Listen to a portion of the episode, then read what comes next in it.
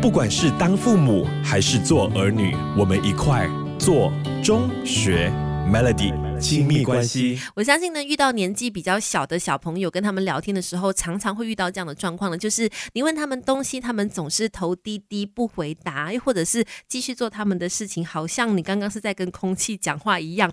通常呢，面对这样的一个状况，家长啦，或者是老师啦，或者是身边的人都会相当的抓狂，觉得究竟你有没有听到我在跟你讲话的？你怎么不回答我呢？为什么孩子总是呃听到了之后不回答呢？今天就来说一说有哪些原因了。第一个就是有可能他们害怕讲错话，所以呢就不敢回答喽。这这样子的一个情况，大部分是发生在一些可能对自己比较没有自信的孩子，又或者是非常极端。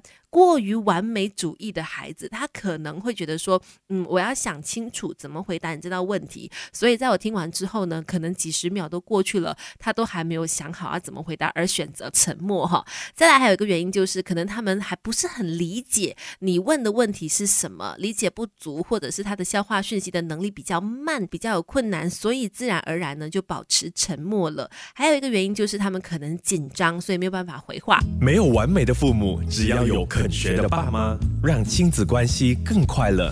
Melody 亲密关系，我知道那个当下，当你跟小朋友问东西，他不回答你的时候，好像装作一切什么都没有发生的时候，那一刻可能会觉得说有点诶错愕，或者是有一些生气的。但是呢，了解当中小孩子在内心想些什么，其实是非常重要的。当你了解到说当中的原因，你自然而然呢也会懂得怎么样去帮助跟引导这个小孩开口说话哈。所以继续来说一说。为什么呃大人问话，小孩总是不回答呢？有一些原因，包括说他可能会太紧张、太焦虑了，尤其是对于社交比较容易紧张的小朋友来说呢，被盯着看他是很有压力的，这就会让这位孩子呢难以开口，甚至选择性的沉默哈。那通常这类孩子他可能只有在有安全感的情境之下，他才能够对答如流。一旦他感觉到有压力的话呢，就什么都不说。还有就是感觉到厌烦，所以不想回。哎，有些小孩子觉得说。我跟你又不是很熟，或者是我又不认识你，我干嘛跟你说这么多？或者觉得你在旁边一直在唠叨我，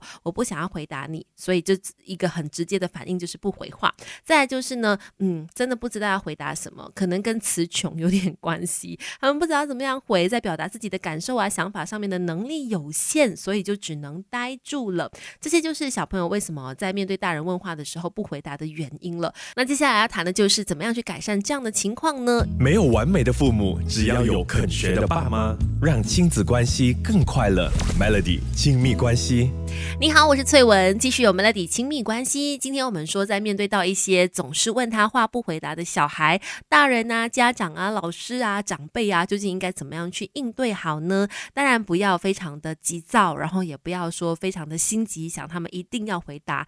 但是呢，你可以试试看用这样子的方法。首先，先确认说他们有听到你的问题哈，还有就是他们理解这个问题。哈，然后可以请他们复述一下你的问题是什么。如果这个孩子还是不太愿意说的话呢，可能你可以鼓励他用其他的形式来表达，比如说可以点一下头，或者是摇一下头吗？或者是呢，给他一些选项去做选择，给他们提供几个方向。然后再来呢，可能小朋友没有办法完整叙述的时候，大人也可以先做个示范，把那个完整的他可能会说的答案讲出来，问他说是不是这样子啊？让他们呢可以降低一下焦虑感、紧张的感。觉，然后大人把他的想法说出来之后呢，他可能也会感觉松一口气。